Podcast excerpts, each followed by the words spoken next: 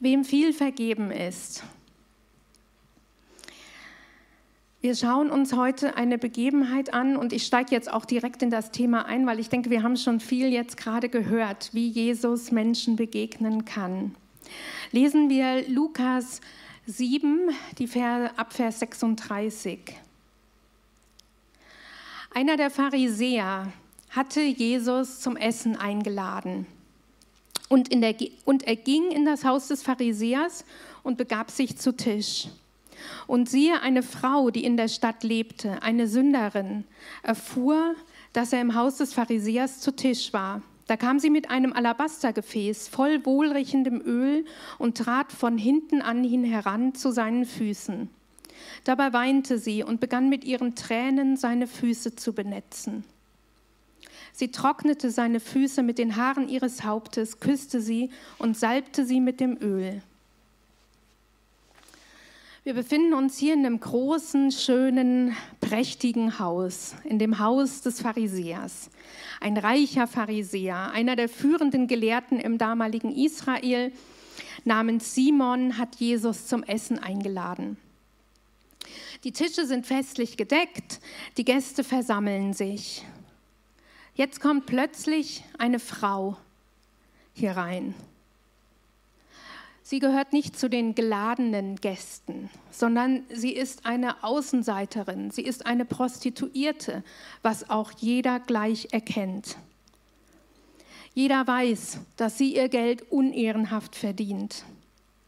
Man sieht es vielleicht an der Art ihrer Kleidung, man sieht es vielleicht an der Art ihrer Frisur, vielleicht am Schmuck, vielleicht sieht man es auch ja, an ihrem geschminkten Gesicht. Auf jeden Fall erkennt man es.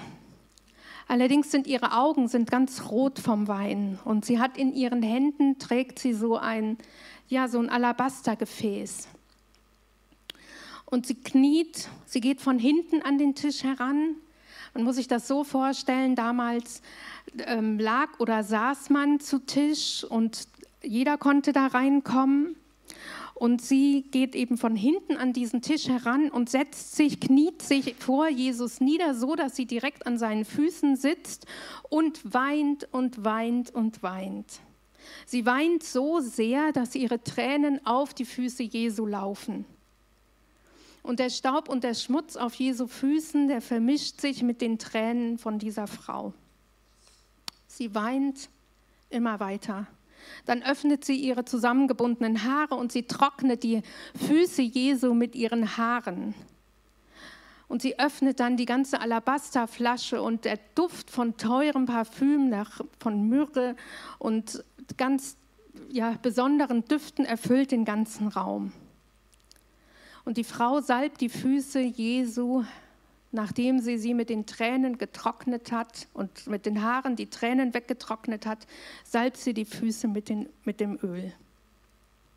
Warum tut sie das?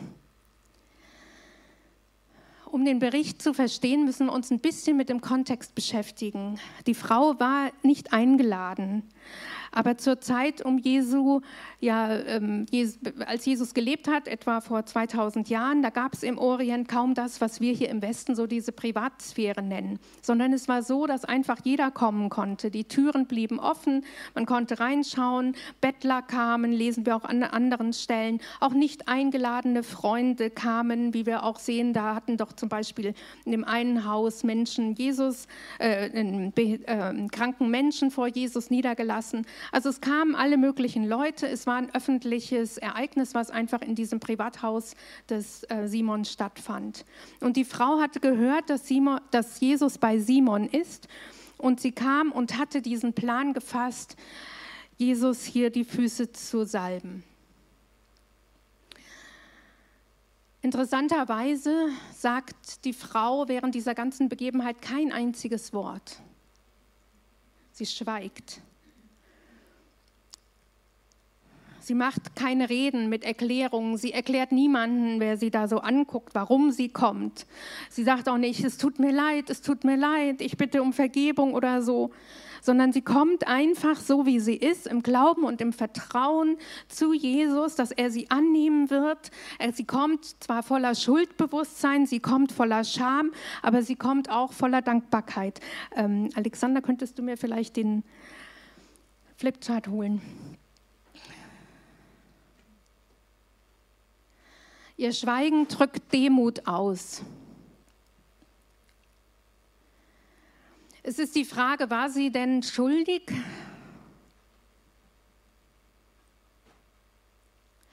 Also sie ist eine Prostituierte und ich glaube, man kann davon ausgehen, dass sie nie alleine Schuld trug. Es gab garantiert auch irgendwelche anderen Menschen, die Schuld trugen. Und es ist auch nicht klar, wie sie überhaupt in diese Situation kam. Und in den wenigsten Fällen wählt doch eine Frau freiwillig solch einen Weg. Vielleicht hatte jemand Druck auf sie ausgeübt, war sie, vielleicht war sie von Kind auf in so einer Situation. Wir wissen es nicht, was da war, aber sie war auf jeden Fall in großer Not, in so großer Not, dass sie keinen anderen Ausweg sah, als diesen Weg zu wählen. Und sie kommt hier aber nicht zu Jesus, um irgendjemandem die Schuld zu geben. Sie kommt nicht, um sich zu rechtfertigen, sondern sie kommt einfach nur und erkennt ihre eigene Schuld und kommt weinend zu Jesus. Der Frau ist es dabei egal, was die anderen Menschen um, um sie herum denken.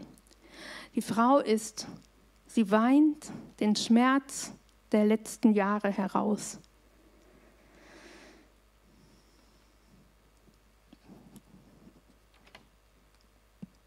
Wir haben hier auf der einen Seite die Frau, von der nur gesagt wird, es ist eine Sünderin. Sie ist namenlos.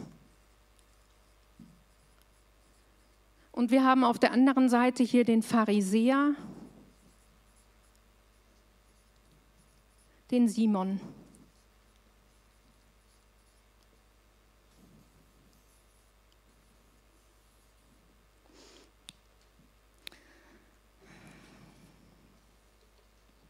Die Frau kommt nicht als Gast. Sie ist, ja, sagen wir mal, Besucher. Und er ist der Gastgeber.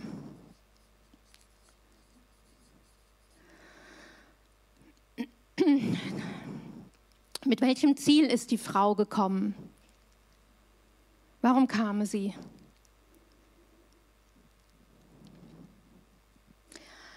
Wenn wir Jesus Sie beide sind ja im Zusammenhang mit Jesus hier. Und ich glaube, die Frau kam, weil sie Jesus, ja, weil sie bei ihm sein wollte. Ich glaube, sie kam, weil sie gespürt hat, dass Jesus der ist, der sie nicht verurteilt, der sie kommen lässt, der sie nicht wegstößt, der das zulässt, dass sie ihm Liebe erweist. Ich glaube, sie kam ja, um bei ihm zu sein, und sie kam auch, glaube ich, um ihn zu ehren. Warum kam der Pharisäer?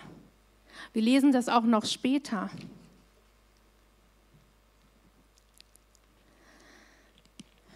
Aber wir bleiben erst noch mal kurz bei der Frau.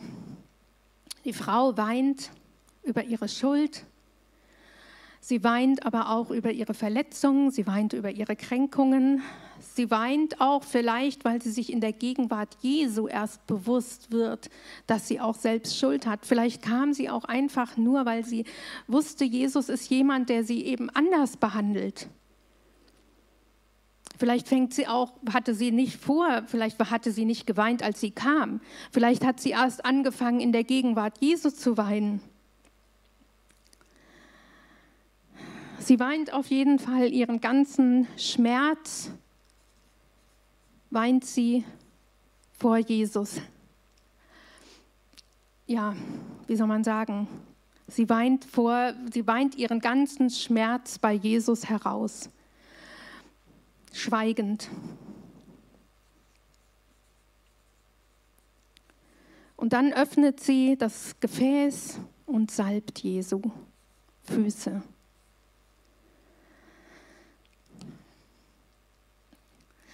Schauen wir uns mal den Pharisäer an, die Verse 49 bis 47. Als der Pharisäer, der ihn eingeladen hatte, das sah, sprach er zu sich selbst, wenn dieser wirklich ein Prophet wäre, dann müsste er das doch wissen, was das für eine Frau ist, die ihn da berührt, dass sie eine Sünderin ist. Da antwortete ihm Jesus und sagte, Simon, ich möchte dir etwas sagen. Er erwiderte, Sprichmeister. Ein Geldverleiher hatte zwei Schuldner. Der eine war ihm 500 Denare schuldig, der andere 50. Als sie ihre Schulden nicht bezahlen konnten, schenkte er sie beiden. Wer von ihnen wird ihn nun mehr lieben? Simon antwortete, ich nehme an, der, dem er mehr geschenkt hat. Jesus sagte zu ihm, du hast recht geurteilt. Dann wandte er sich der Frau zu und sagte zu Simon, siehst du diese Frau? Als ich in dein Haus kam, hast du mir kein Wasser für die Füße gegeben. Sie aber hat meine Füße mit ihren Tränen benetzt und sie mit ihren Haaren abgetrocknet. Du hast mir keinen Kuss gegeben, sie aber hat, seit ich hier bin, unaufhörlich meine Füße geküsst. Du hast mir nicht das Haupt mit Öl gesalbt, sie aber hat mit Balsam meine Füße gesalbt. Deshalb sage ich dir, ihr sind ihre vielen Sünden vergeben, weil sie viel geliebt hat. Wem aber nur wenig vergeben wird, der liebt wenig. Der Pharisäer ist ein religiöser Führer, der stolz ist auf seine Reinheit und auf seine Frömmigkeit. Aber er verweigert Jesus die üblichen Zeichen von Respekt und Gastfreundschaft. Er erweist ihm nicht die Ehre eines Kusses. Zum Beispiel. Ein Kuss war ein Beispiel dafür, dass man sich auf einer Ebene befand. Indem der Pharisäer Jesus keinen Kuss gab, machte er deutlich, dass er Jesus nicht als auf seiner Ebene ansah. Wir können also davon ausgehen, dass er Jesus als unterhalb von sich stehend ansah.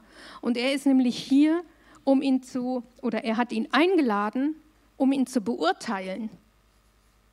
Er sagte doch, wenn dieser Mann wirklich ein Prophet wäre, dann würde er doch wissen, was das für eine Frau ist. Das heißt, er überlegt, ist es ein Prophet oder ist es keiner? Man sorgte auch normalerweise dafür, dass die Füße von Gästen gewaschen wurden. Und wenn man nicht, ähm, entweder man stellte dafür Wasser zur Verfügung oder wenn man ein bisschen wohlhabender war, dann sorgte man dafür, dass Diener da waren, die diesen Dienst erledigten. Und hier, das ist, Jesus weist den Simon zurecht, er hat das nicht gemacht, er hat ihm diese Ehre der Gastfreundschaft, was eigentlich nur pure Höflichkeit ist, hat er nicht gemacht. Er sieht sich selbst als höher stehend als Jesus. Dass sie weint, schweigt und salbt, zeigt ihre Demut. Der Pharisäer drückt mit seiner ganzen Haltung, mit allem, wie er unterwegs ist, drückt er seinen Stolz aus und dass er über Jesus sogar steht, geschweige denn über dieser Frau. Jesus liest seine Gedanken. Äh, der Pharisäer sagt ja zu mich, wenn der wüsste, was das für eine Frau ist, dann würde er, ähm, würde er das nicht machen lassen. Und er antwortet darauf. Er lehrt ihn anhand dieses Gleichnisses von den Schuldnern. Er stellt ihm dann dazu Fragen und er weist ihn darauf hin, dass er ihm keine Liebe entgegengebracht hat, noch nicht mal den üblichen Respekt.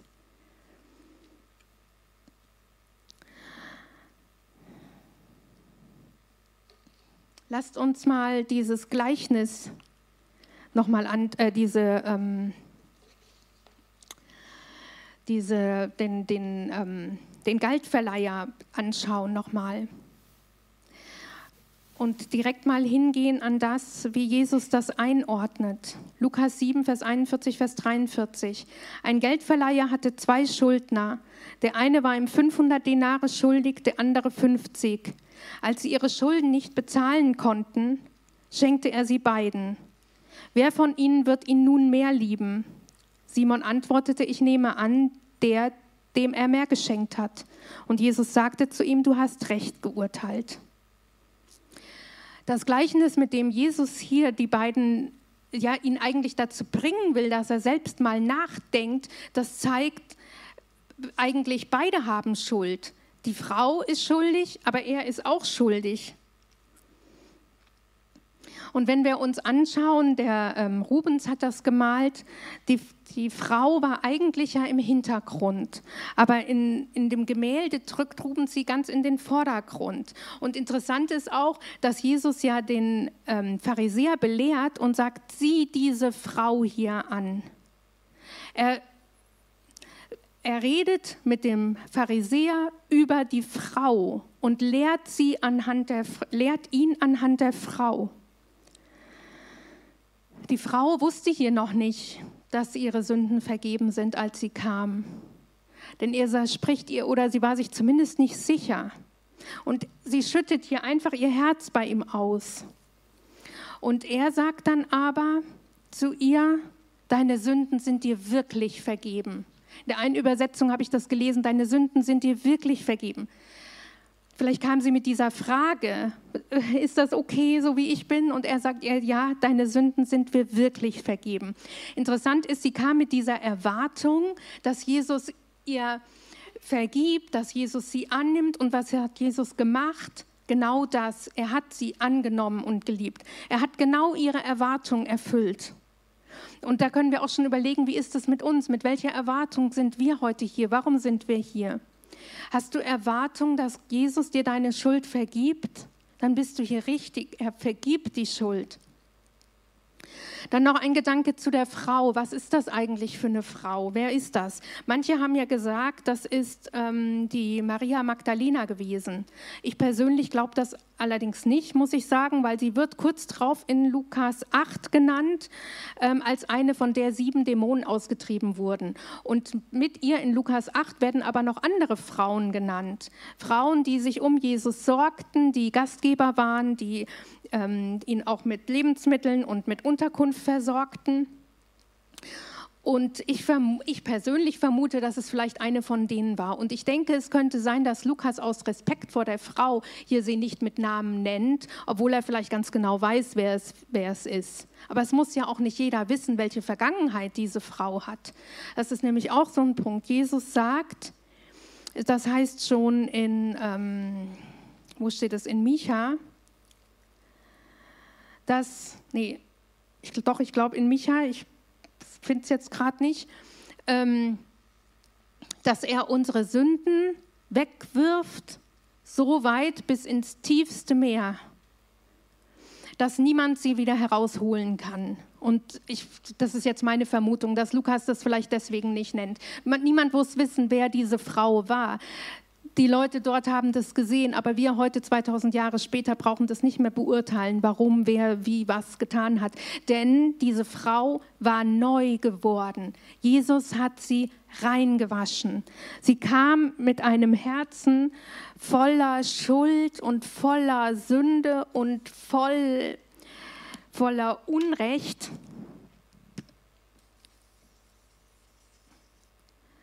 Weinend, schweigend in Demut und wirft sich voll zu Jesu Füßen, setzt ihn in das Zentrum ihres Seins. Und was sagt Jesus ihr zu? Deine Sünden sind dir vergeben, du bist reingewaschen. Sie ist ein neuer Mensch. Und es ist so, dass ja, Jesus dieses Verhalten einordnet und er sagt, Wer viel Schuld hat, der liebt viel. Und wer wenig Schuld hat, der liebt wenig. Und was, entscheid, was ist aber das Entscheidende daran? Ähm, das lesen wir auch in diesem Vers Lukas 7. Das muss Vers äh, ziemlich am Ende sein. Ich habe es jetzt hier gerade gar nicht. Doch hier, Vers 47. Deshalb sage ich dir, ihr sind ihre vielen Sünden vergeben, weil sie viel geliebt hat. Wem aber nur wenig vergeben wird, der liebt wenig. Dann sagte er zu ihr, deine Sünden sind dir vergeben.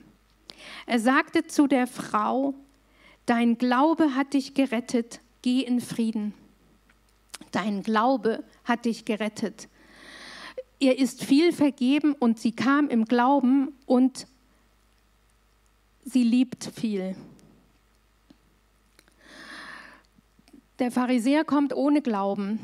Der Pharisäer beurteilt. Der Pharisäer fragt. Das ist der Unterschied. Hat denn der Pharisäer keine Schuld? Ist die Schuld vom Pharisäer klein? Wissen wir gar nicht so genau. Ich glaube, wenn, Jesu, wenn der Pharisäer wirklich Jesu Gegenwart erlebt hätte und, das, ja, und die angenommen hätte, das kann gut sein, dass ihm eine Masse an Schuld bewusst geworden wäre.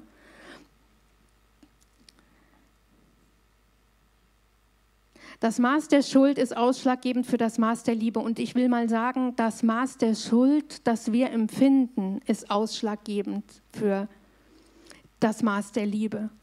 Weil was ist jetzt große Schuld, was ist kleine Schuld? Wessen Sache ist es, das zu beurteilen? Wo, wo ist da der Maßstab? Ich glaube, es kann so sein, wenn wir uns von viel Schuld bewusst sind, dann lieben wir viel, weil uns bewusst ist, wie viel uns vergeben wurde. Und wenn uns das bewusst ist, dann ist es auch ganz leicht, das erste Gebot zu halten. Du sollst Gott, den Herrn, lieben von ganzem Herzen, mit all deiner Seele, mit all deinem Verstand, mit deiner ganzen Kraft, mit deinem ganzen Denken. Und wenn eure Sünde auch blutrot ist, dann wird sie doch schneeweiß werden. Sind eure Sünden wie Scharlach, wie Schnee, wie Schnee werden sie. Sind sie rot wie Purpur, wie Wolle werden sie. Sie werden versunken in das tiefste Meer und niemand wird sich mehr daran erinnern. Es wird in alle Ewigkeit keine Rolle mehr spielen. Jesus zeigt der Frau die Autorität, indem er ihre Sünden vergibt. Sein Erbarmen ist unermesslich. Und wir sind eigentlich wie diese Frau. Wenn wir unsere Schuld sehen, wenn wir unsere Fehler sehen, wenn wir unsere gebrochenen Herzen sehen, unsere blutigen, unsere schuldbewussten Herzen, dann kommt Jesus und sagt uns zu, deine Sünden sind dir vergeben. Deine Sünden sind dir vergeben. Dein Glaube hat dich gerettet, geh in Frieden.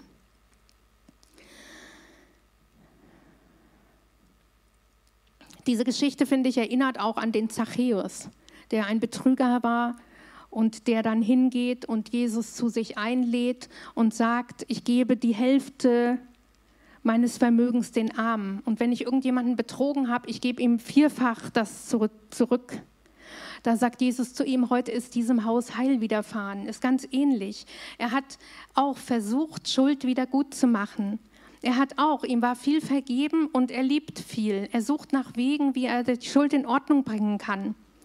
Und diese Frau sucht nach Wegen, wie sie Jesus ihre Liebe zeigen kann. Und für den einen heißt es vielleicht, einen Kuchen zu backen und die Cafeteria besonders schön zu schmücken. Für den anderen heißt es vielleicht, die Außenanlagen in eine wunderschöne Parkanlage zu verwandeln. Und für, für den nächsten heißt es vielleicht einfach, mit Gottes Reich großzügig zu sein. Und für den anderen heißt es vielleicht was ganz anderes, weil das ist etwas ganz Individuelles. Für diese Frau war dieses Gefäß mit dem Öl etwas sehr Wertvolles, was sie Jesus brachte.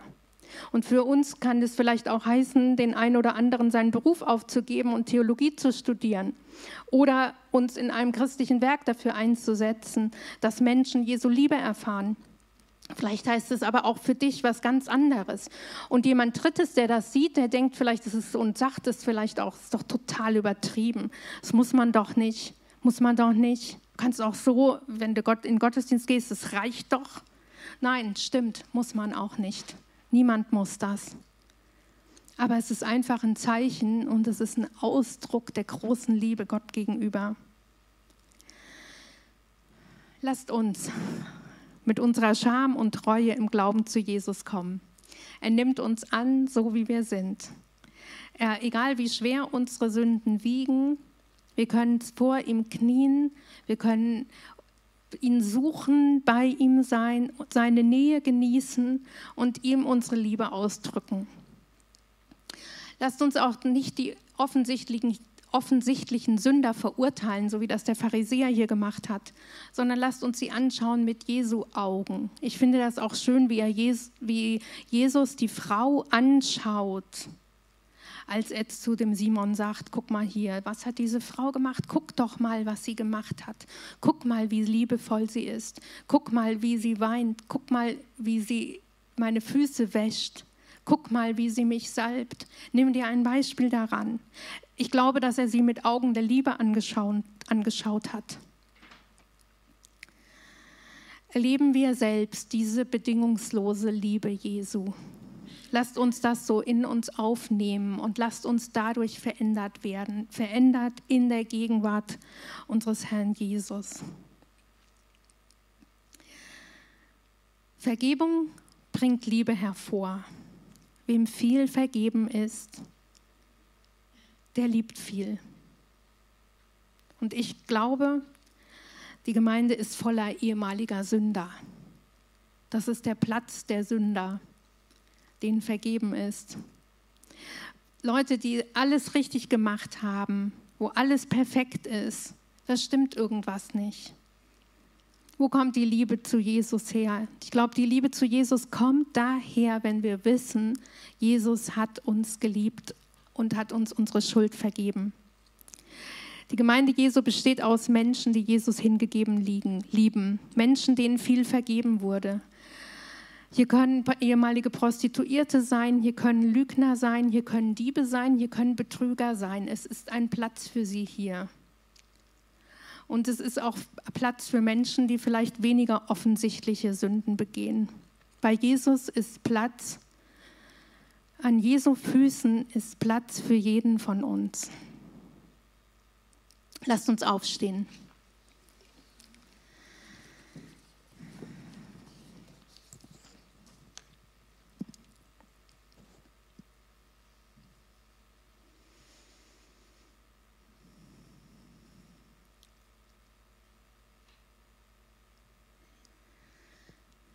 Herr Jesus, ich danke dir dafür, dass in deiner Gegenwart Platz für jeden von uns ist.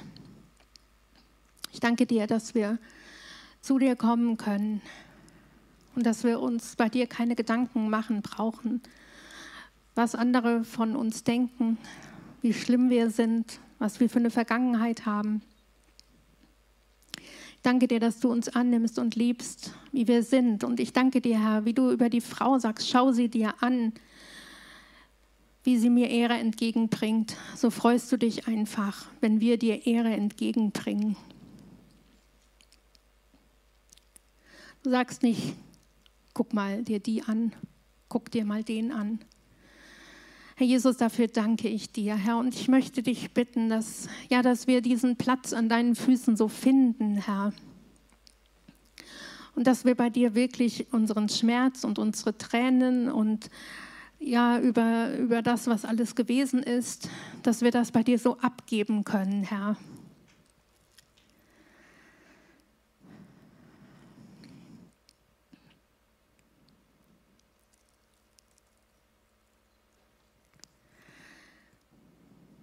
Ich danke dir für deinen Zuspruch, dass du sagst, dein Glaube hat dich gerettet. Dir sind deine Sünden vergeben. Geh in Frieden. Amen.